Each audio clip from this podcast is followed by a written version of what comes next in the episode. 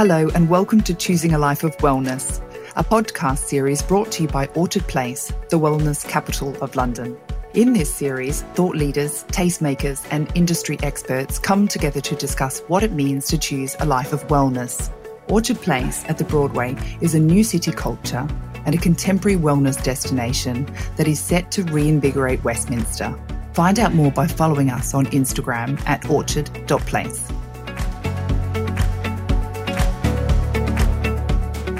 Hi, I'm here with Alex Nichol, who's the Director of B X R and Sweat by B X R. Alex, why don't you start by telling us a little bit about your background? Yeah, so I got into the uh, fitness industry around six, seven years ago now. Previously, before that, I'd had a background in uh, nightlife and uh, consulting for hotels and restaurants and bars, and um, was able to find myself into the fitness industry and uh, met my co-founder, Olia Sardarova. And we created uh, B X R and Sweat by B X R. Uh, we launched our flagship gym in Marylebone in, back in two thousand seventeen. Yeah, it's a long time ago now, but it's been good.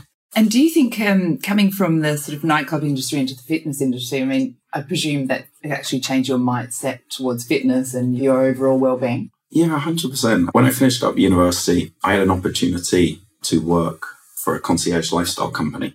And my position back then was looking after the nightlife and events department for this concierge company. So I was spending my life brokering deals at the latest restaurants, bars and nightclubs. And I was hosting events and parties. So I was really understanding the London scene, which created an opportunity for me to then invest and um, get involved with the ownership of nightclubs. And then at my height, I had two or three of them that I was involved with. For me, when I was within this industry, I was always at the front of our venues, meeting and greeting clients, understanding them. So I was always on the forefront, and I felt that being presentable and looking the part was very important. And so I started to take note of what I was eating, how I was sleeping, and making sure that I was in good shape and feeling fit and healthy to be able to host evenings. And, you know, nightlife is long nights and, um, you know, there's partying involved. So you want to be able to then kind of burn those excesses off the next day. So I started understanding that finding a routine within, like going to the gym, some healthy eating habits certainly was helping me deal with the stress of owning and running nightclubs. And when the nightlife industry was starting to take its toll on me and I wanted to think about a career change, I had two opportunities come up.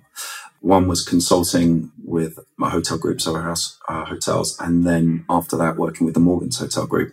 And in both of those placements for me, I put forward an interest that as much as I would well help them with their nightlife and the restaurants and bars elements of their venues, I really wanted to also work a little bit with their health and wellness and learn more and more about this.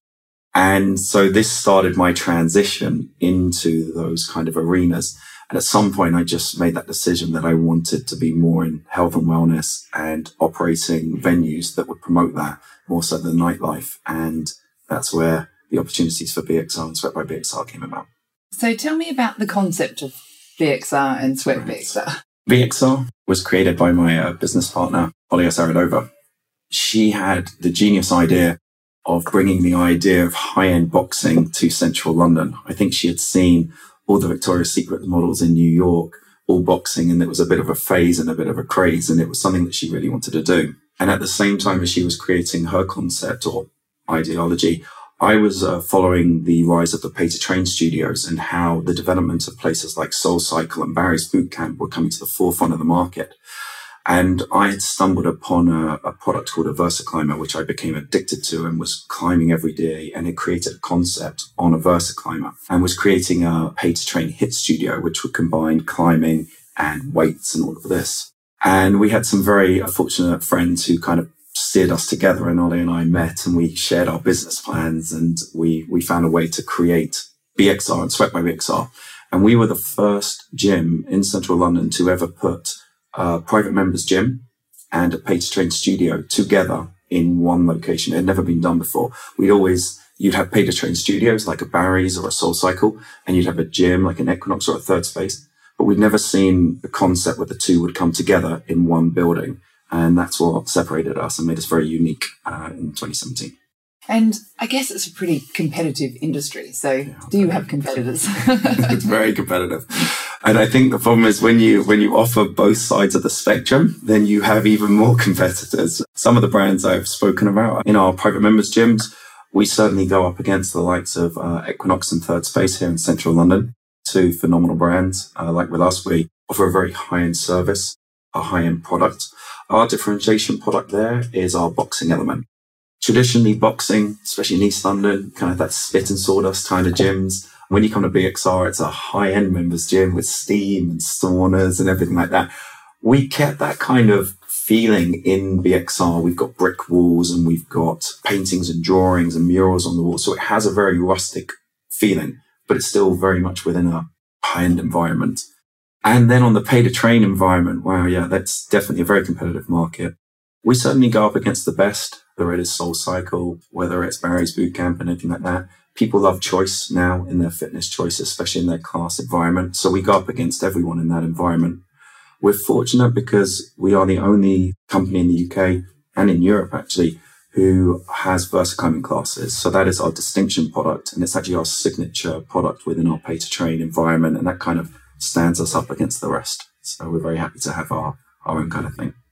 Do you think, apart from the fitness aspect of it all, is community a big part of that? Maybe people's overall holistic well-being? I think community is key to these brands and to the success. You can always build four walls. You can always design something. You can always add equipment. But to create community, that takes your leadership team, your management team, and your training team to bring that together. And that was going to always be key for us at B X R. And it was going to always be difficult for us at B X R because a boxing gym would predominantly have more males in it. Your pay-to-train studio would predominantly have more females in it. So when we created the concept by separating the two over the two different floors and then creating a very large community space downstairs, we have um, fifteen hundred square feet of just a community cafe, bar, juice place, which is actually one, uh, we have Joe and the Juice in there actually with us. And this created just this melting pot for a community atmosphere, which gyms had never seen before like this. So people would come to B X R. You can hang out during the day. You can open your laptop. You can work from there. You can have a Joe and the Juice. All the guys come down from the gym and they will come downstairs, and all the ladies have been in the classes, and you get this great mixing. And we, we've done some fun things, like we have a mixed steam room in between our two changing rooms. So we're very much about hosting community events. We host all the boxing um, events live on our T V. So every once a month, there's always a community event in there. We host our Christmas party. We host a summer party. So as a gym, and I guess with mine and Olia's background, we certainly are used to throwing parties and events. And so um, we create a lot of social engagements. Uh, we've also launched two products which are very much about this. We've created something called B X R Experiences, which is this idea of that we have B X R Retreats, which is a massive part of our community, which I'll come to in a minute. But we also have B X R Experiences where we'll do trips and we'll go to different countries and we'll host fitness elements with them. So yeah, our database and our community is key to us and key to our success, I think. Yeah, it sounds like it's really becomes people make a choice, you know, to make it a lifestyle choice, isn't it? They can they can have their fitness, they can have their fun. Yeah. So you want them to do that, don't you? Because yeah. then it brings them in as well to the classes, mm. so they're not feeling that they might just, you know, do something individually.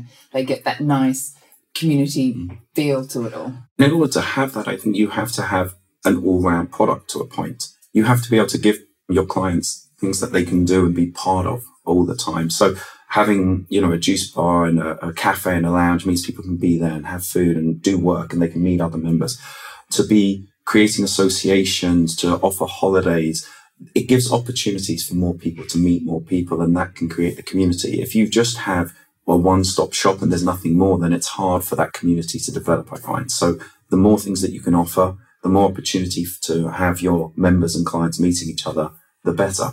And also, I think location is always going to be key for that. We're very fortunate, you know, with the flagship in Marylebone, certainly a hub spot of, you know, health and wellness and great restaurants and bars and community atmosphere and boutique atmosphere. So it certainly plays in our favour. And what about, dare I say it, the pandemic? um, the two-year stopgap. That, I imagine it, it really affected, you know, the, the fitness industry. Yeah. And what about, did you have to adapt your concept accordingly? Like, yeah. Tell us a little bit about it. I think when you're forcibly shut by government for twelve months, it's a very difficult and testing time for you as a business, for, for, for everybody personally. Um, from a business aspect, we had to work hard at protecting the business and business survival. And at first, that was key to myself and others. How do we make sure this brand will be around when this whole situation ends? So that was the first thing we had to do. The second thing we then knew we had to do was reach out to our community, to our trainers, to our members, and do our best to look after them in a situation as best we could. And we hosted a, an array of online and digital elements to keep our clientele as involved as we could uh, during this time. And as soon as we had opportunities to be able to bring them back in any space or form, we hosted, uh, we were very fortunate to work with Westminster, and we were able to take an outside training space. So we basically moved our whole gym outside. And as soon as people could start training again, we had them training in the park. So we did as much as we could within the confines of what was allowed to be done. And we then really concentrated on, for the brand, how we would get out of this. And that was key. And this was the development element. And this was finishing off a deal in Qatar. And we opened up one of our studios in Doha. This was finishing our deal at a flagship location at twenty-two Bishopsgate. And we've just opened that. This was um, signing Battersea Power Station. This was hosting retreats. So as the pandemic ended, we actually had an array of products and services and new locations. So it's made our brand look very strong. And now that's what we're trying to deliver in this year. But for me, I, I don't feel it's completely over. I feel this year is going to be very tough. I refer to it as the pandemic hangover.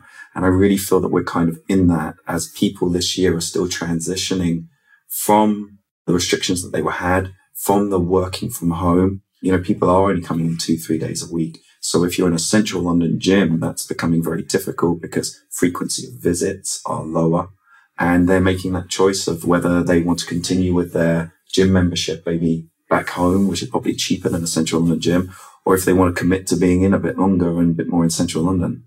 And I think it's why you're seeing gyms in specific residential areas or on the outsides of London and things like that. When you read those reports, they've all done very well, and they're continuing now to do very well because they are where they're we're working from home. So they're continuing with those gym memberships, and the central London gyms and pay to train studios are still finding it hard. And unfortunately, we've, we've seen a couple of them disappear in the last couple of months, which is a shame for our industry. Yeah, it's very unfortunate. But as you say, I think people are adapting as best they can.